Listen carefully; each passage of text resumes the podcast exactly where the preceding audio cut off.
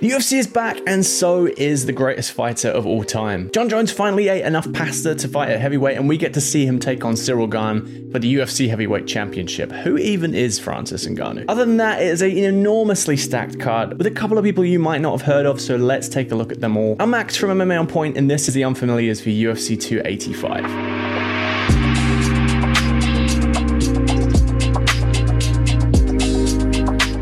First up at 155, we have Loic Radzhabov taking on Esteban Ribovics. If you ain't heard, this one got put together on very short notice. Loic Radzhabov was allegedly set to star on this upcoming season of The Ultimate Fighter before Conor brought in some of his mates and Loic got the boot. But luckily for him, the UFC saw fit to give him the shot as a late replacement here. Hailing from Tajikistan and now competing out of Kill Cliff, which is the new name for Sanford if you didn't know, Loic Radzhabov is a stud and he's fought all over, from making two separate PFL finals to appearing in Khabib's Eagle FC promotion last time out. As you may be able to guess from his name, beard, and the size of his back, this man is a wrestler, and he's sort of good at it as well. I don't know if Tajikistan has a national airline, but if they do, they need to name it after Loic because he sends people flying first class. Excellent lateral throws and high angle body lock throws, mostly off the cage because of his huge clinch pressure. And once he gets on top in a scramble, your neck is in danger of the squeeze. He hits like a truck on the feet too, nothing too fancy, of course, but if you're getting in the way of his combinations, the hooks and uppercuts on the end of them will end your evening in a flash. He has some serious natural power, even stunning guys with short punches when they're already in on his hips. Altogether, very dangerous, definitely deserves a shot in the UFC, and hey, he just skipped having to live in a house with a bunch of blokes for a few weeks, and I'm sure he's pretty happy about that. Loic's opponent Esteban Ribovics makes his debut here as well after a devastating knockout win on the Contender Series. The Argentinian is undefeated at 11 0, and he has finished every opponent on his records with six knockouts and five submissions to his name. At the age of 12, following his father passing away, Esteban began training to cope with the loss, and he eventually found himself coaching and fighting professionally, becoming the number one fighter in Argentina already at just 26 years old. His record is impressive, though it is worth noting his contender series shot was his first fight outside his homeland, and Radzhabov definitely has the higher level competition under his belt. Esteban, though, he's well rounded, he's got some nice diverse attacks in the kickboxing sphere, and once he hits the mat, I really love how he grapples. He uses the Kimura as a position and a reaction rather than just a submission move. Ribovics grabs the Kimura as he's being taken down and uses it to reverse position, sweep, and get to his opponent's back, or get back on top, and he has three finishes from the Kimura too. Lovely stuff to watch. In his Dana White Contender Series outing though, he didn't fancy grappling, he came out like he was shot out of a cannon, and he swanged and banged and he got the knockout. He doesn't have the best striking defense on earth, but he is fast and he's more than willing to take a punch to land one or two. Two great prospects here, very different styles. I will say if Ribovics tries his Kimura stuff to defend takedowns from Radzhabov, he is going to get slammed on his head, just like Rose Namajunas did, so he needs to be careful. Ribovics for sure has the better striking and is much faster and rangier, so if he can keep the volume high and avoid the takedown, he stands an excellent chance. But Loic's level of experience and competition is just so much higher. And I don't believe that Ribovics has faced anyone with the wrestling pedigree or the grindy mindset of Loic Radzhabov. Should be fun either way, but just on balance, I will take Loic Radzhabov to win by TKO. Next up at 135, Farid Basharat takes on Damon Blackshear. The younger of the two fighting Basharat brothers, Farid and his big brother Javid fled Afghanistan with their families at a very young age, living in refugee camps before finding a home in London, England. Now fighting together out of Extreme Couture, the two of them are both undefeated, and now Farid looks to join his big bro in the UFC. A perfect 9 0 in MMA, including his contender series shot last time out. An extremely versatile fighter with some lovely kickboxing out of the orthodox stance, including some tasty leg kicks and the capacity to send you to the shadow realm when he takes it upstairs. Five submissions on his record and a really powerful guard passing ground and pound combo on the mat as well. I really do enjoy watching this guy fight. He mixes things up excellently and he does things on the feet that require serious confidence in himself to pull off. Farid knows he's ready for the UFC and he is always looking for a finish. Damon Blackshear, meanwhile, makes his sophomore effort in the UFC, his debut being a draw against Youssef Zalal. The 28 year old has already fought some serious competition in his short career, including Tony Gravely as an amateur, Pat Sabatini, and Bellator's Danny Sabatello. Blackshear got into fighting as a way to drag himself and his family out of poverty, and even in his youth, he used to walk around his neighborhood in Philly asking known street fighters for technique tips. He wasn't afraid of a rumble on the concrete in his youth either, and his first organized martial art was Jiu Jitsu, which, followed by a successful high school wrestling career, means grappling is second nature to the BJJ black belt. A solid but spotty early career eventually led to Cage Fury Fighting Championship, where he hit his stride, snatching four straight wins and a big gold belt on his way to the UFC. Extremely athletic and active in the scramble with some fast and powerful hands as well. Blackshear is explosive at all times. The undefeated Farid Basharat is a big favorite, and even though he has had fewer fights in his career than Blackshear and a lower level of competition, he grew up in the gym with his brother. Though he could be outstrengthened and out wrestled here, he has the edge in speed, technique, striking, and submission, so I will take Farid Basharat. I'll say he gets it done by TKO. Next up, a couple of strawweight ladies. We have Jessica Penne taking on Tabatha Ricci. Jessica Penne is back after only managing one fight last year amid myriad injuries and illnesses. At 4 and 2 in her last six, she needs to put some wins together, and at age 40, she's definitely nearing the end of the line. But of course, she's incredibly well rounded. She's fought a who's who in women's MMA, and she has been in the UFC since 2014. Tabatha Ricci, meanwhile, sits on the other end of the spectrum. She's 12 years younger than Penne and just eight fights into her MMA career. The Brazilian baby shark is going to look to add a famous scalp to her resume. A lifetime martial artist, Ricci's judoka father signed her up for classes at six years old, and by her teens, she was winning national level titles in Muay Thai, so fair to say she's been doing this for a while. Grappling, though, is definitely her bread and butter, and after sharpening up her ground skills with some jiu-jitsu, she became an all-around killer. Spending some time in Japan to fight a bunch of weird mixed rules bouts at Seiza, Ricci continued her MMA career going 5-0 outside the UFC before being called up. Currently, she's riding a two-fight win streak in the promotion. She'll be looking to jump into the rankings with this one. You can tell she grew up grappling. She's a little bit of a flat-footed striker, but Ricci isn't one to hang around in the kickboxing range. She's very Ronda Rousey-esque. She wants the clinch, and if she can get a hold of you, she will drag you to the mat one way or another, and she will make you a lovely colorful smear on the canvas. An average of four takedowns per 15 minutes and over 15 minutes of control time in just her last two fights, it paints the picture. Big odds for Ricci here. I do think Penne is the much more well-rounded fighter, but Ricci has a lot of physical advantages, and I assume she will be far faster in there as well. I think eventually she falls into the clinch, she gets it to the mat, and once you're down there, she is dominant, so I'll say she gets her way into the rankings with a submission win.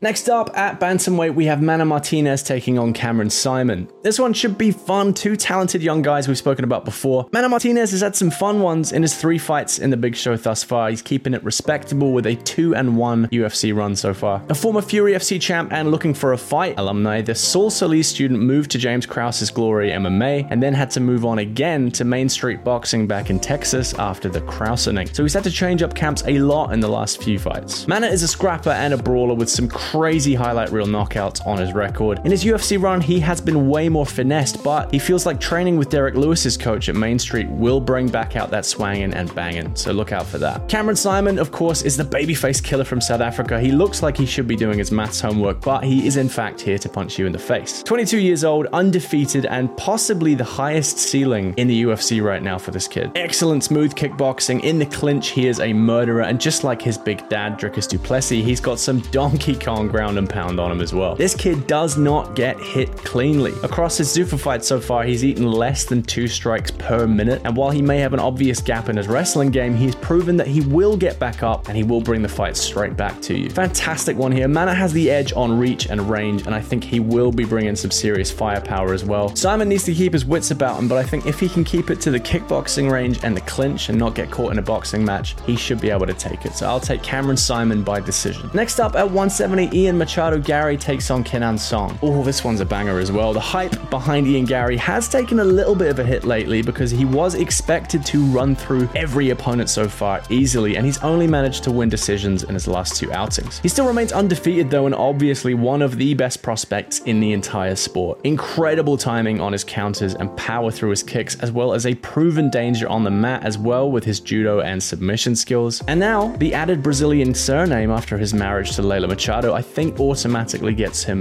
a BJJ black belt. Pretty sure that's how that works. He needs to move forward now and prove he is the finisher that he was in Cage Warriors, and he gets his most dangerous opponent here yet in Song. Kenan Song enters his fifth year in the UFC, and he proved to everyone that despite beating up bin men in Asia for his pre-UFC career, he is the real deal. Excellent power in his hands and speed in his counters, and the capacity at 170 pounds to knock out any man walking. Three knockout wins in his six UFC bouts so far. Defense, absolutely not a priority for Song. He relies on his chin, which got him in big trouble last time out as he ate a knockout loss against Max Griffin. These are some big, powerful boys for sure, and Garry needs to tuck that chin and avoid the hand speed of Song. But Garry should have a much higher rate of fire and a range advantage as well, and a wholesale grappling advantage too. I think Ian Garry knows that he needs a big knockout here to restart the hype train, and he's going to be hunting for it. And it's obvious how talented he is, so I will take Ian Machado Garry by knockout. Next up at 185, Julian Marquez takes on Marc-André Barriault. Two UFC vets here, Barriault in his 11th UFC bout, and Marquez best known for shooting his shot with Miley Cyrus that one time. Both these guys have entered gatekeeper territory for me. Six wins, seven losses in the UFC between them, and both are coming off a loss, so definitely a who moves forward and who gets in trouble with the boss kind of fight here. Marquez's finish hunting ways have landed him a good few performance bonuses, with every win coming by way of finish. He's a submission hunting machine with a long time wrestling background and powerful hooks on the inside, and he's fun on the mic as well. Barriault is the much more experienced fighter, the former TKO double champ back in Canada, entered the UFC with three straight losses, but switching camps to Sanford MMA helped him get in the winners column back in 2021. Barriault started in Kung Fu back in Quebec, and he definitely does prefer to keep it standing. Marquez will have a grappling advantage, but he usually likes to keep it standing as well. Both of these men carry huge power at 185. I can see this getting down and dirty with a lot of exchanges and clinching, and between them, the only thing that stands out is that grappling acumen of Marquez and his ability when the chips are down to drag it to the mat and grind. So I will take Julian Marquez. I'll say he gets it done by TKO. Next up at flyweight, we have Viviane Araujo taking on Amanda Ribas. Two ranked Brazilian ladies duking it out here, both coming off of losses. Araujo, of course, with her lovely crisp boxing and low kicks. Ribas with the more traditional Brazilian Muay Thai game and big looping, powerful combination strikes. Araujo has got the range advantage here, and although she's a jiu-jitsu black belt herself, I definitely say with her judo jiu-jitsu combo attack, Ribas is the stronger takedown artist and the more smothering grappler on the mat. It's a really nice matchup with not too many obvious gaps in talent anywhere between these two. Araujo will try to keep it in the boxing range. I think Ribas is going to blitz a lot, and while she might get hit, she will probably fall into the clinch, and she's always dangerous with her throws from that position. I can see it hitting the mat, and overall, I can see Ribas having more advantages here, so I will take Amanda Ribas by decision. Next up at middleweight, Derek Brunson takes on Dricus Du Plessis. Dricus gets a big step up here for sure. Bit of a styles clash as well. Brunson with his NCAA Division 2 All American Wrestling, but his tendency to attack chin first, like a mad pigeon, is the definition of a glass cannon. Dricus, meanwhile, has devastatingly powerful kickboxing and a hell of a squeeze on his guillotines if Derek doesn't shoot right. Honestly, Derek could definitely wrestle his way to a boring decision here, but I see him getting clipped, and I'm pretty sure Stillknocks could actually knock out a five story building, so I will take Dricus Du Plessis by KO. Your featured prelim on the night at 135, Cody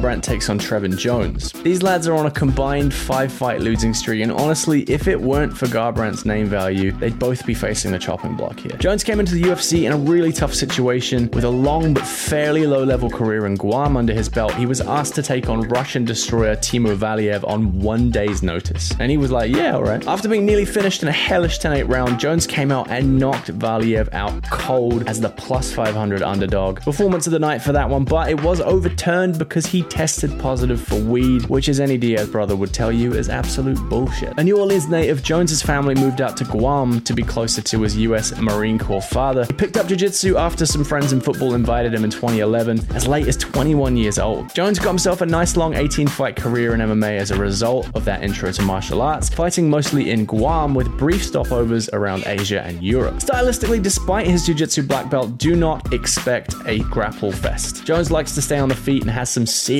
power in his hands, mostly relying on his really fast lead hook. He hunts for it constantly, he likes to end combos with it, and he uses it as a check counter very well, but his defense is a worry. His volume is low, he gets outstruck even when he wins, and he leans on that toughness a bit too much for my liking. It's a weird one. Trevin is very, very hittable, and he plays around in Cody's wheelhouse, but he's never been KO'd, and he's got a chin made out of adamantium. Comparably, he hits very hard, and Cody nowadays seems like he could be knocked out by a stiff breeze. I don't see it hitting the mat, and I can't see it going to the judges either. Someone's getting slept, and and that makes it a toss-up for me. But I can only really see one guy getting clipped, the guy who's been getting clipped for like four years by now. So I guess I'm going to take Trevor Jones by knockout.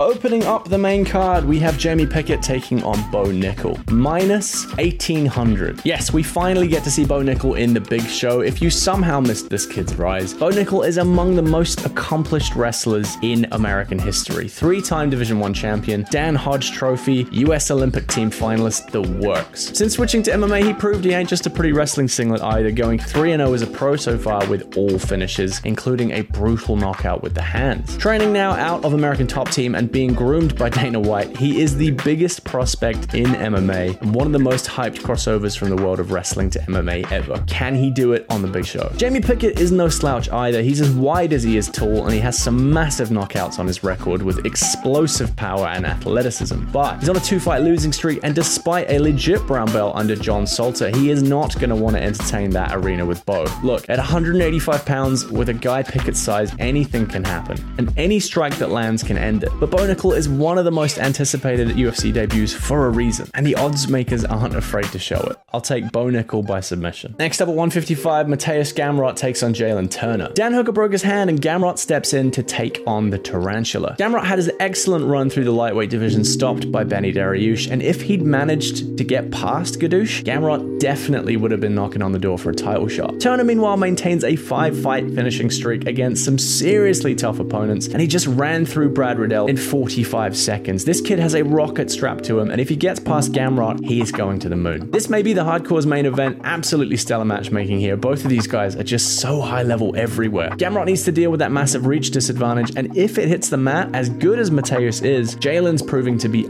unlivable. And those long, skinny limbs sneak around your neck like a particularly vicious bow tie. I can't wait to watch it. It could go either way, but based on current form, I have to take Jalen Turner by submission. Next up, a welterweight, Geoff Neal takes on Shavkat Rakhmonov. Man, this is a banger as well. Geoff Neal righted the ship after two losses and became the first man ever to finish Vicente Luque. Shavkat Rakhmonov has burst into the top 10, murdering every opponent put in his path and finishing them all. No one has made it out of round two against Shavkat and his combat Sambo. Eight knockouts and eight submissions. He recently submitted Neil Magny, who Geoff Neal lost to, so he's proven he is up to this level now. Neal is one of the better boxers in the division, and when he adapts to his opponent, he's dangerous, but he has a habit of sticking to the game plan, even if it isn't working. I think Shavkat is going to show Neal a lot of looks, and if he can't adapt to what's happening, Rakhmonov's going to run through him. So I will take Shavkat Rakhmonov by submission. Your co-main event of the evening for gold at 125. Valentina Shevchenko takes on Alexa Grasso. Val has been looking less and less invincible as of late. At minus 625 against Taila Santos, she struggled and only made a split decision. Alexa has put damage on her last few opponents with that Mexican boxing, and we know she's capable on the ground as well. I do think she's a little too boxing heavy on the feet, and with the reach disadvantage, Val should be able to outrange and outkick her. But once it comes to the clinch, I think Val is among the best in the world in that situation. She will damage and throw Alexa in that clinch and land damage on the mat as well. If Val hangs around in the boxing range, she could be in trouble, but I see this going the way of Val's older fights. Clinch, toss, ground and pound. I'll say Shevchenko keeps her belt here by decision. And finally, your main event for the vacant heavyweight championship, Jon Jones takes on Ciryl Gane. It is hard to analyze a guy going up in weight after so many years of inactivity, but we all know what Jon Jones is capable of. I can't wait to see what he's like. Is he slower on the feet? Does he choose to wrestle, or is he going to entertain the stand up against a guy as big and technical as Gane?